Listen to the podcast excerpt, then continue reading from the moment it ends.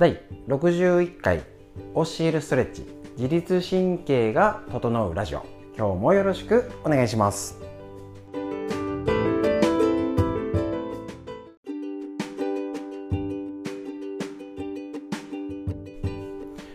はいこちら OCL ストレッチのラジオは埼玉県本庄市にある芦沢治療院よりお届けしております。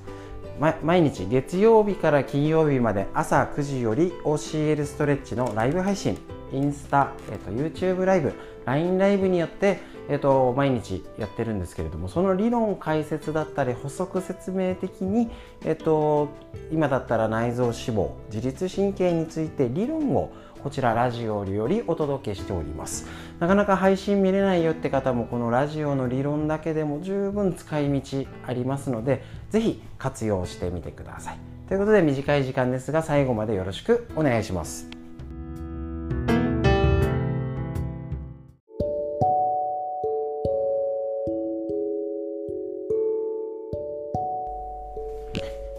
はい、それではですね、えっと、本日の教えるストレッチライブ配信お疲れ様でした。ただいま LINE ライブと YouTube ライブがつなげっぱなしで、こちら理論の解説をしたいと思います。それでは本日の、えっと、OCL ストレッチの理論の解説としましたら、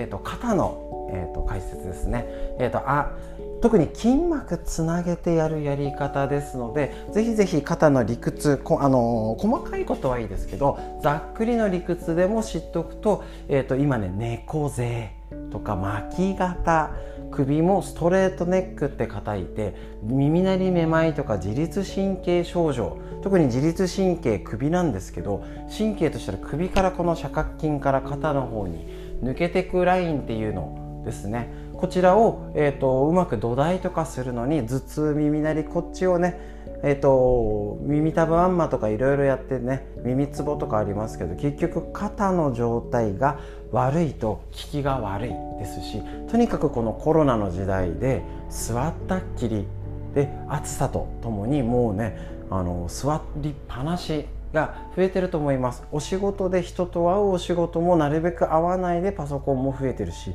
明らかに環境が変わってきてます。ですので、えーと、無理し無理して外に出たりとかするんじゃなくて家でどう工夫しようかなっていう風な目線に立つとこの教えるストレッチ活用の幅が広がりますので是非この理屈理論ね、頭に入れてやると日頃の日常の生活も良くなるし楽になるしスポーツとかねで勉強の集中力アップにもつながりますので是非肩のこと今日説明しますので不運ぐらいで理屈理論を理解しておきましょうと。はいということでですね、えーと、肩の状態を、えーと、横から万歳解説でやっているんですけれども、ぜひちょっと解説の、えーと、切り抜き動画もね、ご覧いただきたいと思いますけれども、横から万歳ということで、えーと、OCL ストレッチ、ね、ただここ伸ばしてねっていうストレッチと違います。手のひら横から万歳45度で肘を支点に曲げてっていうことで肩の肩甲骨の動きを良くして肩から肘手首くるんとねじることによって肩のアームラインっていうのをつなげております。で特に、えーと肩の前側の深いラインで言ったら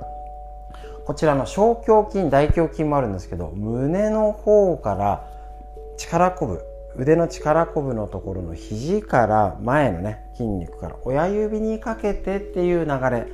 こちらのラインがあります。これを、えーと、が縮むと肩が巻き肩前に出るっていう状態。パソコンでも手首が肘が開いて肩が浮いちゃって肩肩指先しか運動してないのに肩首まで詰まっちゃうよっていう状態ができちゃいます。ですので、えーと、ここが緊張してガチガチだとそもそもこれが肘が動きづらいんですね。結構肩の問題この筋膜っていう連動で言ったら肘手首肩がうまく動かないといけないんです。で特にくるんと返して肘と肩をやる。この動きは骨の動きいい骨の状態動きも含まれてますので横から万歳で滑らせて肘を曲げて手首をくるんっていうのは筋肉の狙いもあるし骨の中でのいい位置を作れるんです。なので4つの筋膜あの前側も浅いの深いの後ろ側も浅いの深いのっていう4種類アームラインってあるんですけどこれを大体全部みんななんかガツって掴んでまとめて変えるぞっていうような動きをするのに、えーと、ちょっと手は教えるストレッチでいうと横から万歳して肘から曲げて手首をくるんとしてから伸ばす。こうすることで他の理論の解説動画してます。筋房水っていう筋肉の緊張を起こりづらい動きで伸ばすので無駄な緊張が起きない。さらにそこで呼吸を合わせることによってしっかり腱紡錘が働くので、えーと、体から反射で緩むよっていう小難しく言うとそんな理論を使ってます。だからよくわからないなんか骨とか筋肉わからないです。でも OK このアームラインを日々やることで溝を作るって考えが大事だと思います。どういうこと？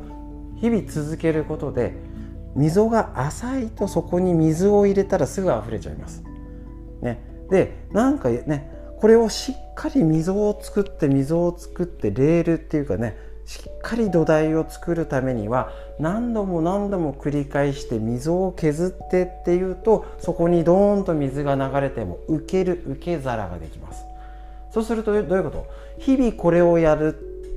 ね動きとやってない動きどういうことかというとこの動き肩肘手首のうまく動かないっていうとたかだか何か物を持つとか動かす書く包丁っていう動きの日常生活全ての動きに肘肩あ手首肘肩の連動が全てうまくいっていないためにどこかしら負担がかかっちゃって辛いのは首とか頭とかになるしスポーツだったらそれが肘を痛めることになってで結局あの休まなきゃいけないとか。負担がかかっちゃって練習すればするほど要はちゃんと肘肩手首がうまくつながって動いてないから。個々がバラバラで変に力が入っちゃう場所。とうまく力が入らないからサボっちゃう場所ができるんです。そうすると日常生活ちょっとした動作をやってるだけでどんどん疲れていくってことが起きちゃいます。だからその理論 OCL ストレッチのこれを日々ねえっと、結構パソコンやってる方とかさっきも巻き型猫背なんですっていう方多かったんですけど動作をする前にこれを一発でも入れてからやる。間にやってまたやる。ってすることでいい溝を作ってから動きの練習ですね。どちらかというとよくあの素振りの練習とかありますよね。ゴルフなんでもね。素振りをなんかちゃんとしないで適当にやってて1000回やるのとちゃんと型ってやってしっかりやってそれを1000回やるのだと絶対効果が違うと思います。そう言われるとあ確かにそうだよねっていうことが健康ってことになって自分の体のことになると急にみんななんかやらなくなったりえだってなんか23回やって、うん、私には合わないとか勝手に判断しちゃったりもうがっつりやって合わなかったらしょうがないですよね。だけどそれの判断をなんか適当にやってみて合わないかもとかなんかすごいいきなりヨガやったりとか あのジム行っちゃったりとかじゃなくて基本の私の歪み状態がそもそもずれてたら何やっても効きが悪いよね。氷の上で動いたらなんかグッて力入っちゃうしうまくできないしっていう状態でいいことをしても結局効果が出づらい体になっちゃってます。それで日々生活して氷の上で動いて土台がぐらついてるからうまく日頃もうまくいかない。スポーツとか勉強とかもうまくいかない。っていう風な結果にいろいろ結びついちゃってるから基本は教えるストレッチ。最初に肩こりだろうが足のチェックするし腰痛だろうが首のチェックするっていうのはそういうことです。今いる私の現在地がどこっていうのがはっきり分からなければ目的地最短距離を行けません。だから肩の教えるストレッチ。あのいつもねだらんとして首右向いて左向いて胸の前で手をクロスして右向いて左向いてを日々チェックすることで私自身の今の状態が分かりますし女性だったら生理前と後でも違いますし時期によってエアコン使い出して真夏はすごいここ冷えちゃってとか冬になるとぎっくり腰になるんだよねとかあのずっと外仕事で暑い時中にずっといる方生活皆さん違うので今の腰が痛い原因はどこなのかなって見方をしないとずっと腰が痛い理由が一つなわけないんですよね。ないんですよね。だからそこを今までの自分の考え方物差しで体を見るんじゃなくてちょっと置いといて違う理屈で体を見て歪みをチェックして違うただ伸ばしたりとかなんか気持ちいいじゃなくてこの OCL ストレッチなんかこんなガチャガチャガチャガチャやってますけどこれの理屈でまずやってみてもうこれがうまくできてなかったらあ日常の生活がもうねあの整備不良状態で車ボッコンボッコンで動かしてる状態なんだってことが分かればまず整備不良しようと。で整備不良が整って歪みが取れてある程度になったけどなんかまだおかしいっていうと運転技術じゃない車庫入れドーンとかねあの急カーブとかねブレーキが遅いとかっていう問題なのかっていうことを一つ一つクリアできたら体が少しずつ変わっていくっていうことになります。いいね腰痛に治よくね自律神経を治すストレッチ。腰痛治すストレッチありますか？って聞かれるんですけどストレッチはいっぱいあります。あなたに効くかがわからないっていうことをちゃんと理解するとこれから皆さん体を変える何かしようって時に確実に変わるやり方がこの OCL ストレッチの要素が入っておりますので是非一緒に変わっていきましょう。まずそれをやるのにいろいろ原因があるけど歪みから入るのが一番手っ取り早いよってことです。もちろん他の知識があって他のやり方やるんでも OK です。だけどなかなか治らないずっと辛くて他試してもね病院行っても原因がわからないって言われちゃった場合は是非この歪みをチェックして教えるストレッチこの今日だったらこの肩の3回ストレッチがっつりやってみてください。でこれも朝昼晩やってみて騙されたと思って1週間続けてみてください。確実に肩変わりますので。でそれで変わらなかったら別の原因だってことで進んでいけばいいだけです。ということで一緒にやっていきましょう。肩の理論として教えるストレッチ。こんな感じになります。以上です。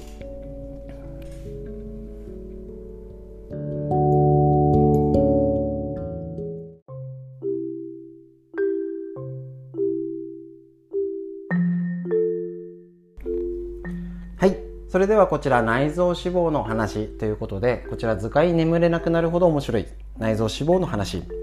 栗原武先生のこちら日本文芸社より出てる本より日々こちらねすごい分かりやすいですので家庭に1冊あの職場に1冊どうぞ。今日はこちら。肥満はタンパク質不足が原因ということでお話しします。これね、体脂肪の話自体は、えっと、どうしてもね、薄着になってなんか見た目がどうしようっていう問題もあるんですけれども、あと、こちらね、前回紹介した体脂肪の方の話でと、様々な病気の原因になるよってことなんですね。高血圧、糖尿病、脂質異常症、コレステロール、動脈硬化、がん、胃腸の不調、生理不順、不妊、認知症までと脂肪のが関わってきちゃうよっていうことをぜひ理解してなんかちょっと太っちゃったからなじゃなくてやっぱりあのこれからも元気でいるために、ね、あの大人から子供までこの体脂肪について知識を持ってやると大きな、ね、問題を起こさずに予測予測予防できますのでぜひ整理して理解していきましょう。こちら今日のテーマは肥満はタンパク質不足が原因ということでこちら筋肉はエネルギーを多く消費する器官です。呼吸をする心臓を動かすなど生命の維持に必要となるエネルギー量のうち筋肉が3割4割を消費するとされています。筋肉には脂肪をエネルギーに変えて消費する機能もあるため筋肉量が増えれば痩せやすく太りにくい体質になります。筋肉を増やすためには筋力トレーニングなどの運動に加え筋肉の元となるタンパク質を十分に摂ることも大切です。タンパク質が十分に足りているかはアルブミンの数値が目安になります。アルブミンっていうのはこの健康診断のやつですね。見たことないと思うんですよね。あまり健康診断で出てなんかあれ血圧とか体重とかはあれですけどこのアルブミンぜひ今度ね健康診断チェックしたり過去のやつがある方ぜひちょっと見てみましょう。血液中に含まれるアルブミンですね。はタンパク質の一種。主に人間の体内でアミノ酸を体中の組織に運ぶ役割を担っていてアルブミン量が十分にあれば筋肉を維持することができるとされています。理想の値は5.0から5.3で 4.4g 以上であれば筋肉が増え始めます。またアルブミン値が高いほど健康で長生きであることも分かっています。これポイントですね。一方 3.6g 以下。ちょっと細かい記事はねパーデシリットルとかあるんですけど省略してます。3.6g 以下だと体の機能が衰弱すると。言われていますね。アルブミン値を見ればタンパク質の摂取量が足りているかに加え健康状態も分かります。内科や消化器内科糖尿病内科などがある医療機関人間ドックの血液検査で調べることができるので気になる方は受けてみてはいかがでしょうか。今ねいろんな数字見れて普通病院によってもだいぶ違うのでこのアルブミン値ね測ってるとこなのか測ってないのか見ておきましょう。理想はね5.0以上。アルブミン値が高いと筋肉が増やしやすく脂肪を燃焼しやすい体になります。アルブミン値が高い人の方が長生きであることも分かっているということでぜひねこれねチェックしてないと思います。見たことないですしそもそも私血液検査の見方もわからないなんて方いると思うんですけどこういう情報ってとっても大事ですよね。知らないと損します。で情報的にだってあるのにねもしくはねあのこれを検査しない簡易な検査だったり普通の病院でも受けたりとか人間ドックじゃないと受けられないのかそれの皆さんの地域とその受けてる病院種類でも違うと思いますのでぜひぜひもし最近受けたやつがあったらアルブミンチってやつ。特に英語表記じゃないのかな？カタカナでしかないか。はい、カタカナでアルビミンチってありますので、詳しくはこちらの本ね、参考にしてみてください。ということで、こちらの内臓脂肪の話、これとっても情報大事ですね。ぜひ皆さんも家族やお友達にシェアしてみてください。アルブミンチって知ってる？っていうことで、今日の内臓脂肪の話でした。以上になります。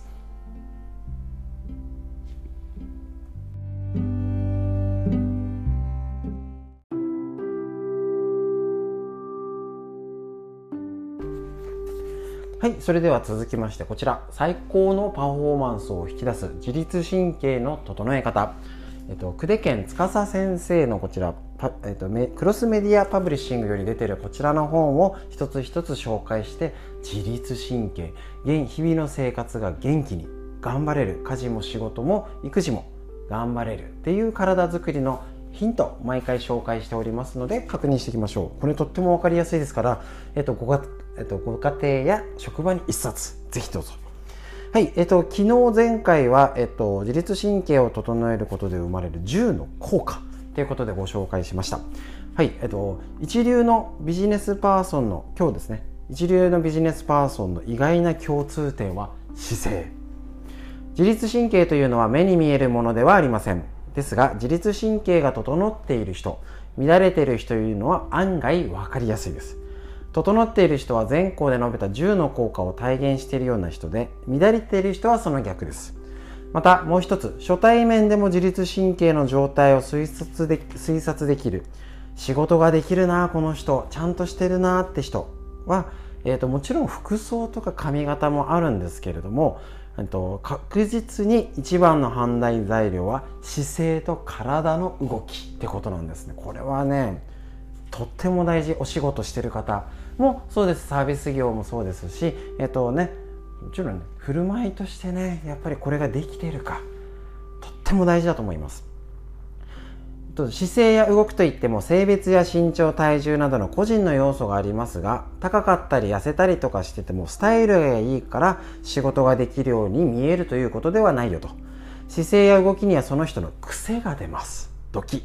右利きの方は右肩が下がっていることが多いです。長時間のデスクワークしている方は首が前に出ていることが多くスマホの使用時間が長い方は肩が内巻きになっている傾向があります。自律神経は背骨の中を通っている脊髄に沿って走っているため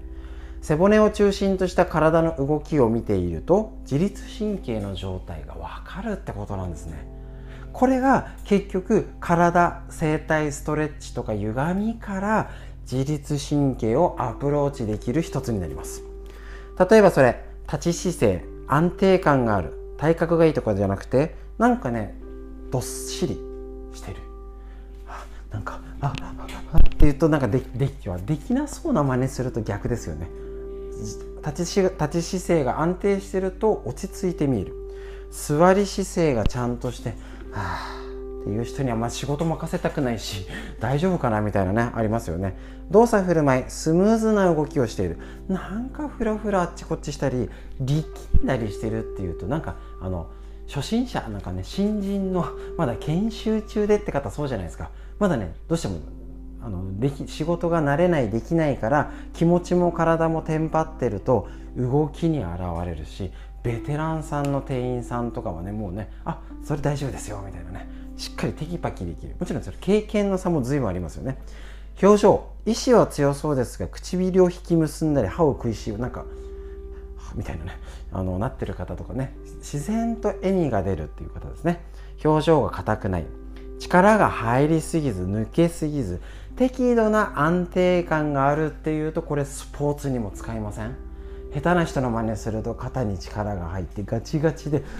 ああどうしようとかね。ちょっとボール拾う動作もかっこいいって人はねめっちゃうまいんですよ。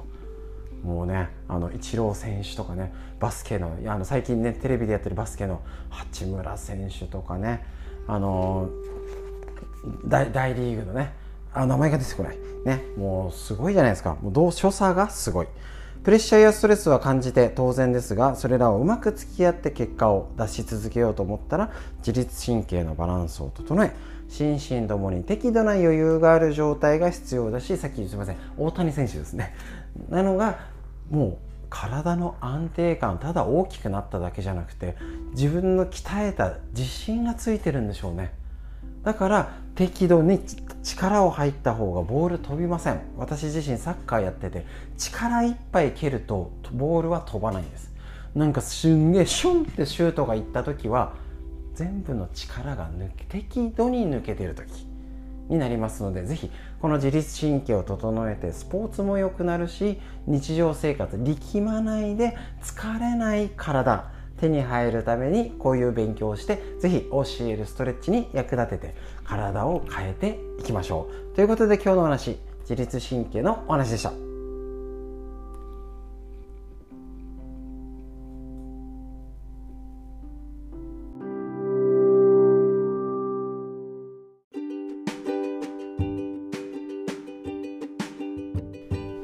い、それでは本日のラジオいかがでしたでしょうか？以上になります。とにかくあのちょっとお知らせさせてください。えっ、ー、と危険な温度になっております。あの今日配信中にもあったんですけれども、あのエアコンのつけ方工夫してください。えっと、しっかり、えっと、治療院もそうなんですけれども26度7度ぐらいでも朝からつけっぱなしにしてます10年20年前とかのエアコンなら別ですが今のエアコンだったらかえって朝からつけっぱなし。で一つの部屋だけリビングだけしかつけてないって方もいます。リビングを買ってとか廊下ぐらいまで全部ドアを開けっぱなしにしてかえって弱く効かせてずっとみんな部屋を涼しくしとくっていう工夫をぜひやってください。え暑くなってきたからつけようとかこの時間だけつけようの方が電力を食います。よくつけたり消したりしてる方います。その方が電気を食いますので、えっと、もうつけっぱなしにしてもう命の危険体温よりも猛暑日は特に必ずしましょう。で、えっとエアコンの直接風が当たらない場所に座るとか寝るとかまたエアコンの風に合わせて扇風機で風風向きを変える。なんていうね今サーキュレーターが安くすごい静かな音でサーキュレーターってあれですね昔のカフェのバーの中にあのヨーロッパとかで上でぐるぐる大きい扇風機みたいなやつですね。空気を循環させるやつです。これを今ね安くて静かです新しいやつは。是非そういう上手に買って今の機器をしっかりしてね、あのつけっぱなしでの方があの電気代かかりません今のは。電気代をケチるんだケチって熱中症になった方がお金も時間も家族も迷惑っていうかそのロスの方が大きい。だったらエアコンあの全然12時間出かけてるとか出かけてる日だってつけっぱなしでいいんですからね。つけたり消したりあもうわーんって暑くなっちゃってからエアコンを効かせる方がどんだけ電気代とか、ね、熱量を使うんだって話になります。そこを踏まえた上でしっかり水分補給こまめに水分補給是非ともね体調不良ねあのややばいって思う前に行動して家族で声かけ合って水分取ってる是非気をつけてください。ということで今日のラジオ配信以上になります。最後までお聴きくださいましてありがとうございました。